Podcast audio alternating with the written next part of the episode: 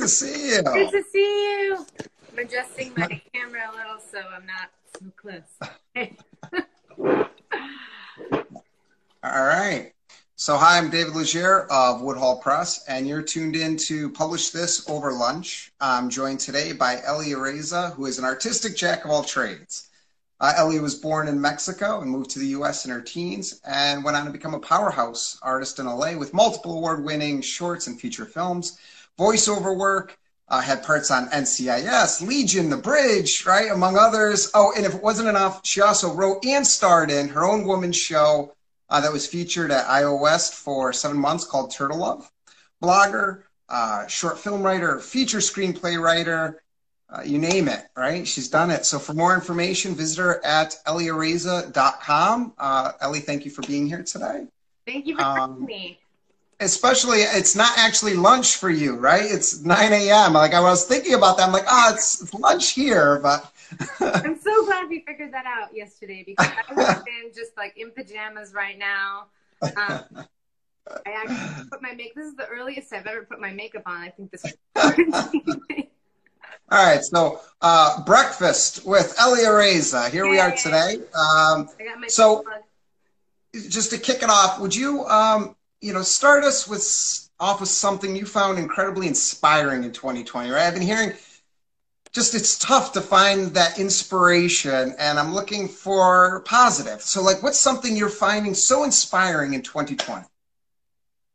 Well, I think I'm an odd duck because what I've actually found inspiring is the confinement, which I'm sure a lot of people would disagree with. But for me, I often find that limitations kind of give me a really clear idea of what I have to work with and actually inspire my creativity.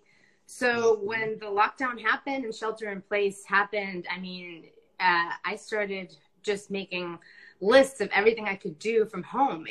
I got inspired. I was like, I can make a music video. I can make a comedy thing.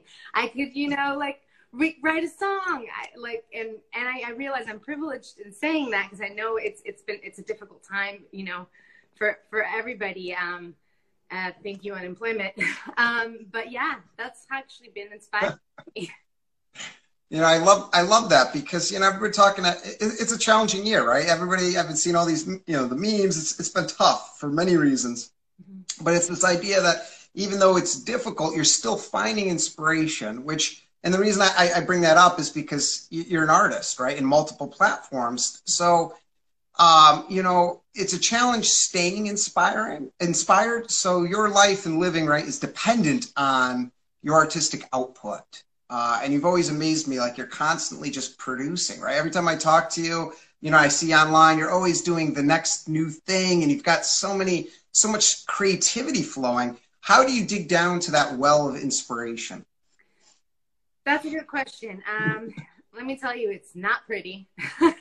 I think for me, it's a lot of introspection, and it is a struggle, to be honest, to find that artistic flow.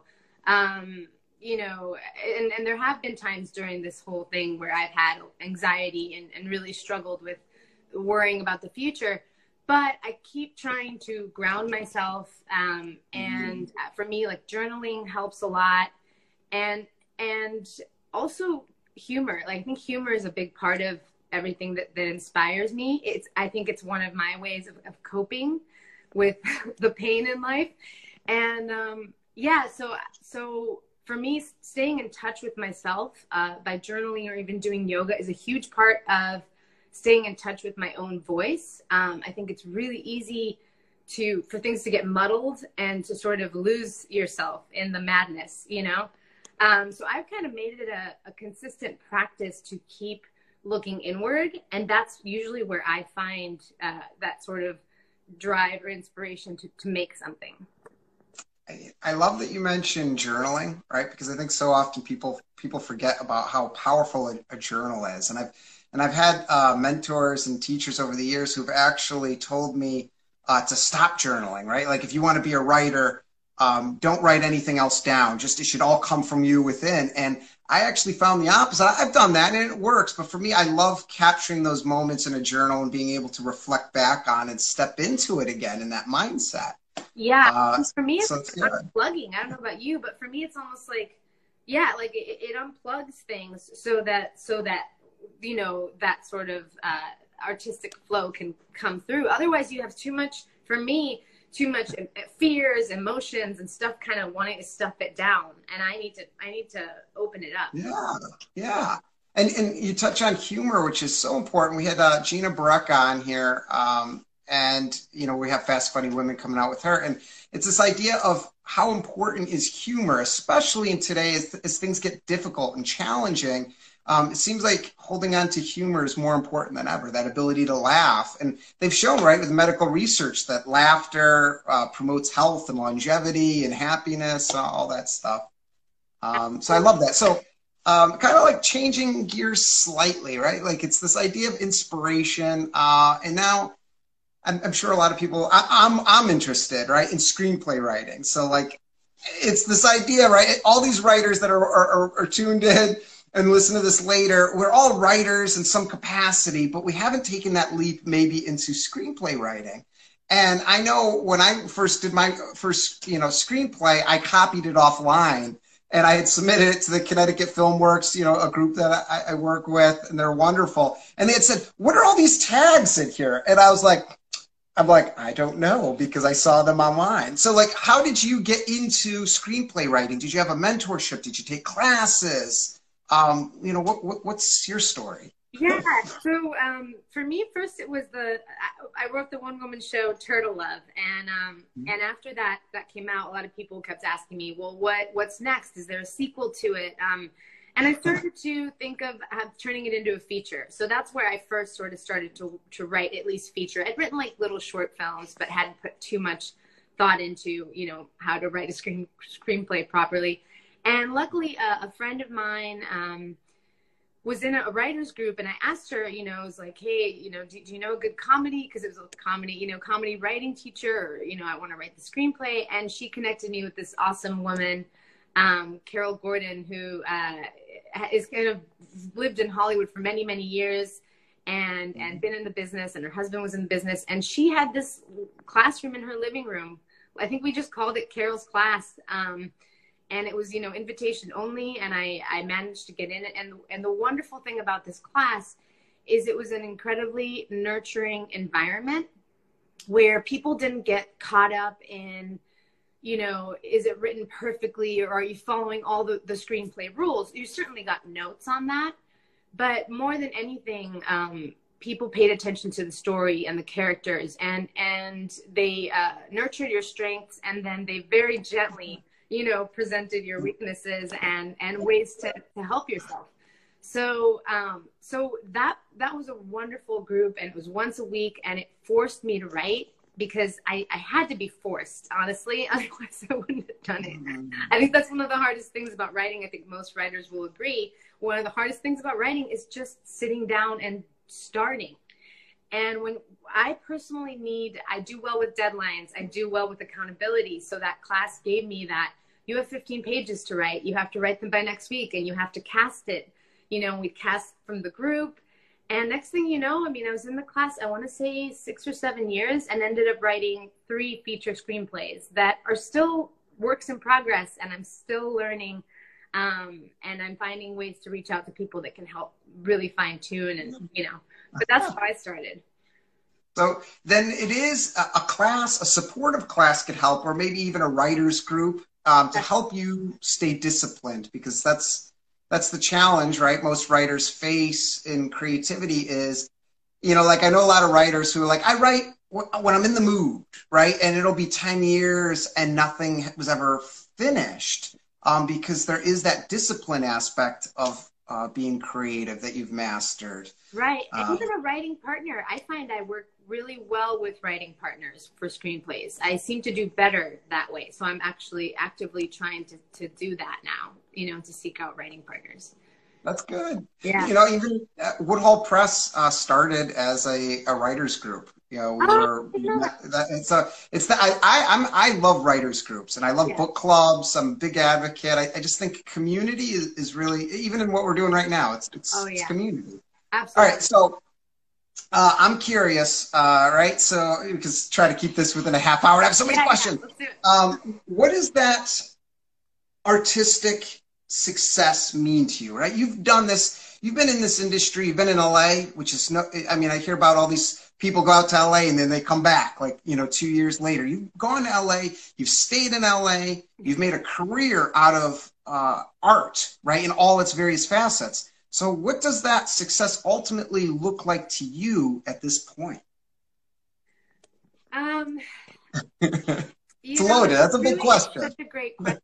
And for me, my personal philosophy, what I've sort of come to believe is that artistic success is freedom, you know. And I can't say that I'm necessarily going to get there in this lifetime. I don't know that I will, but I personally believe a truly successful artist is someone who speaks from their heart and says what they need to say, regardless of whether or not they make money or they are admired or they are put on a pedestal or not. And again, I think I'm far from it, but even I think of somebody like Banksy, you know, who he does art for art's sake, and it says something, and he doesn't, yeah, sure, he has a certain notoriety, but you get the sense that he doesn't do it for fame or for money, you know. And to me, that's the ultimate success. If you can make money, that's awesome. And there's no shame in that. I'm definitely not a person who says, like, if you're an artist, you must be struggling and starving at all times. I don't believe that either. But I do think that continually tying back into, and as you evolve as an artist, into your true, you know, voice is artistic success. Yeah. I love that. It's the pursuit of the passion, right? And my mom always told me when I was younger, do what you love, and then the money will follow. And sometimes the money follows, but what does follow always is the love and enjoyment of what you're doing. And I think that's oftentimes the success. So, you know, what's coming from someone who's been in the industry, right? As you're a writer, you've done all these things. Do you have just a piece of advice for people that are listening? Like, you know, I think you've kind of touched on a lot of points on discipline. That's kind of one of the things I'm reminding myself that you said is get disciplined. But what's another just kind of a piece of advice that you would impart on people listening? Oh, man, that's a very good question. I know it's 9 a.m. I'm just like bombarding you. I know, no, it's great. I love it. I love it.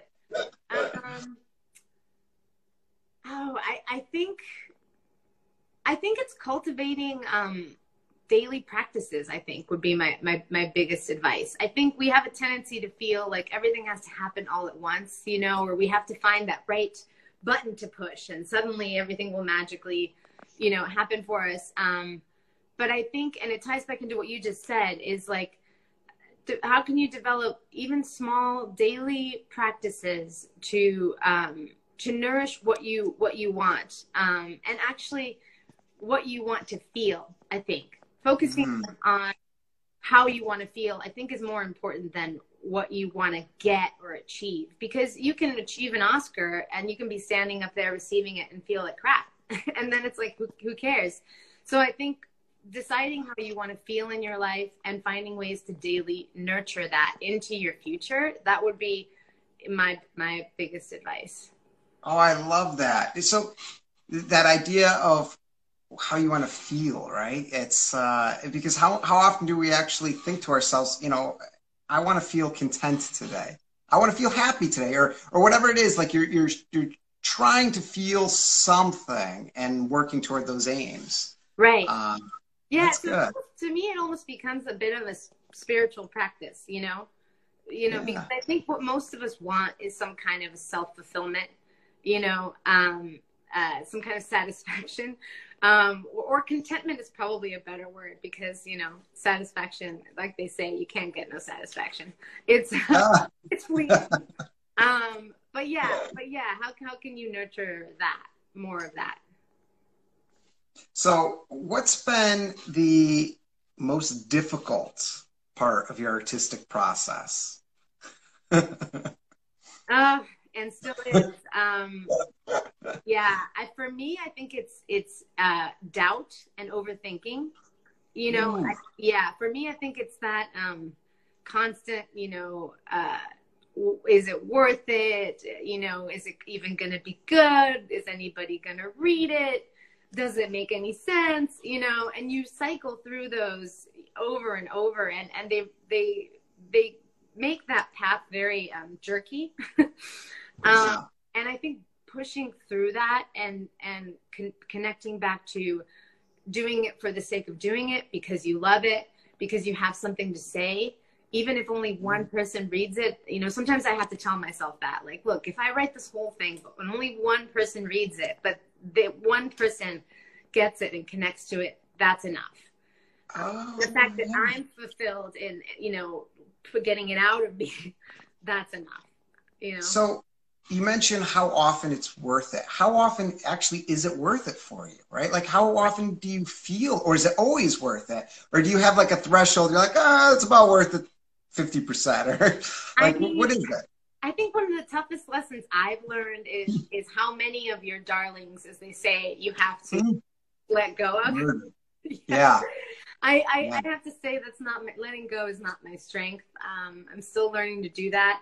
And I'm learning to recognize that they are such a key part of the process, and you can still love them, and you learn so much from them.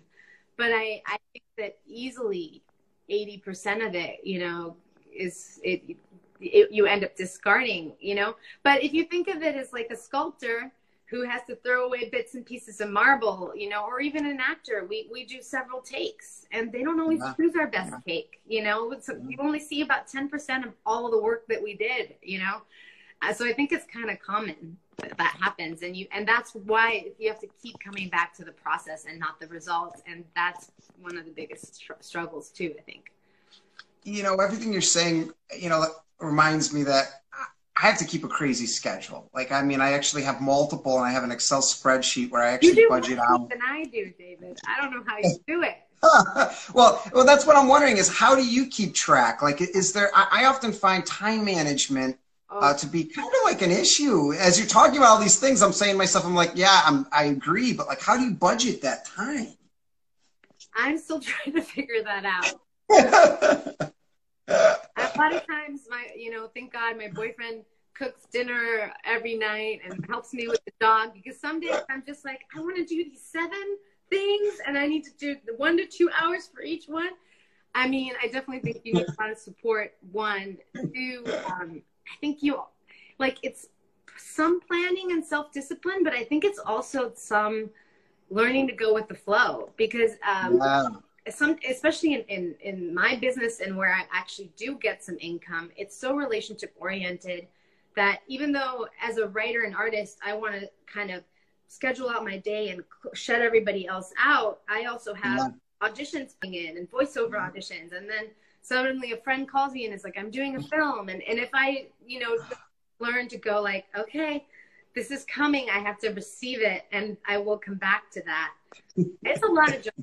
I think it's a very messy process, and I'm not sure that there's a very straightforward answer to that one.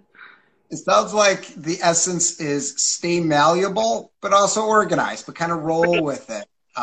For me, stay committed, I think, to your I love to do like, my new thing is I give myself 3 things that I know I can get done today, and it just feels so good to just see those 3 things. Like, I'm like, all right, those 3 things are done. Even if the larger list, right? Yeah, like realistic expectations too, you know? Yeah. I think I've struggled with, well, I'm going to do these 500 things, and I only do, 5, and I feel like crap. But I think I've learned to do that too. Like, okay, if I just do these things that I know that I can do as realistically, it's actually builds your confidence instead of, in your time management and what you can accomplish, versus just like overloading yourself and putting way too much pressure, which I've been very guilty of.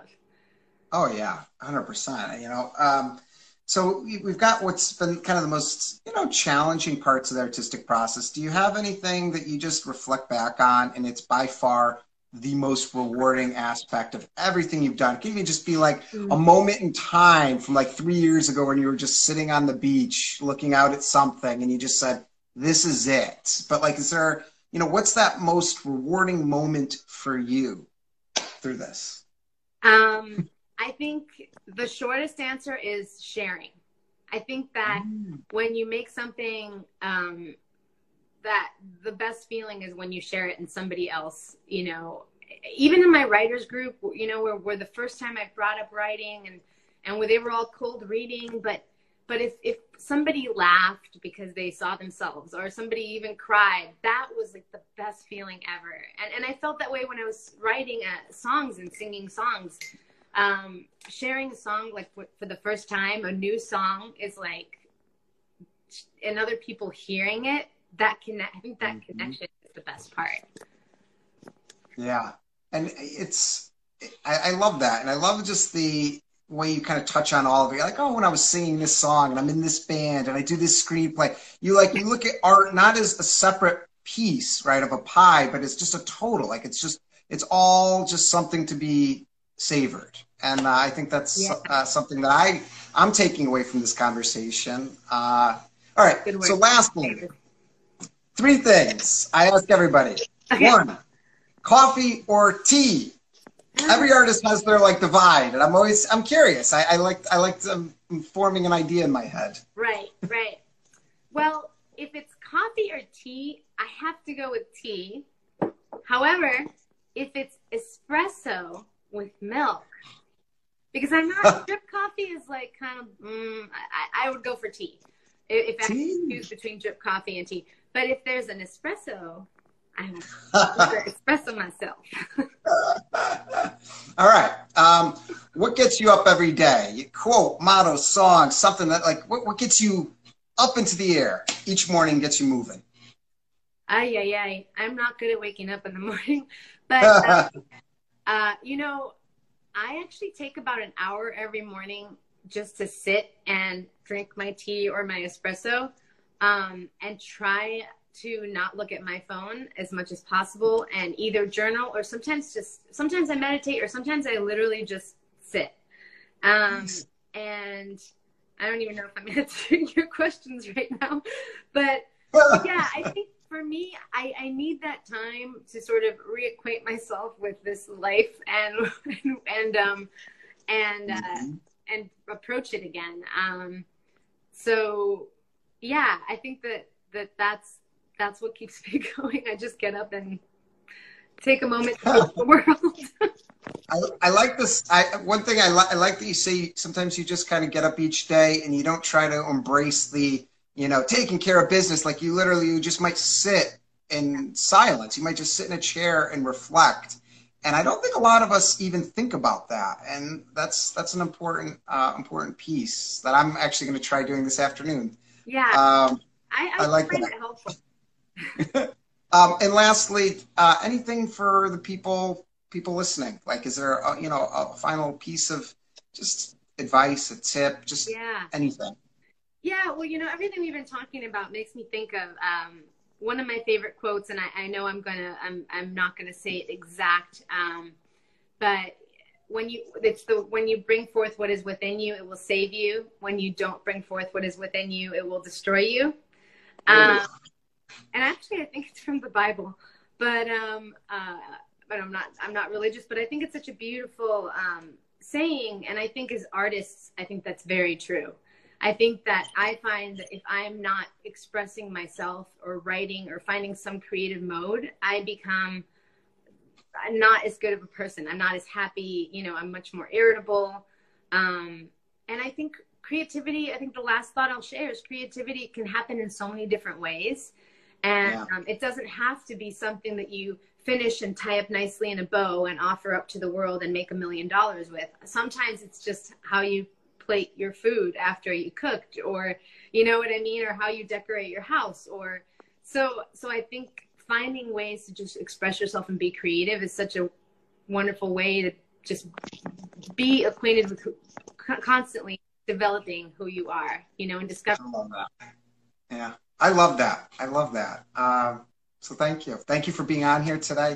For everybody, be sure to check out Elia Ariza at eliaariza.com, A-R-I-Z-A.com. Yeah. And if you have any questions, email me, david@woodhallpress.com. Thank you again for being here today. Thank you. Thank you for having me. Thanks for everyone who stopped by. And you can also find me. I'm at Elia Ariza on all social media. You'll find it on my website as well. And I'm happy to be in touch if anybody has any further questions. Thank you guys for joining us. And thank you, David, for inviting me to be here. This was awesome. Thank you. See you guys. Bye.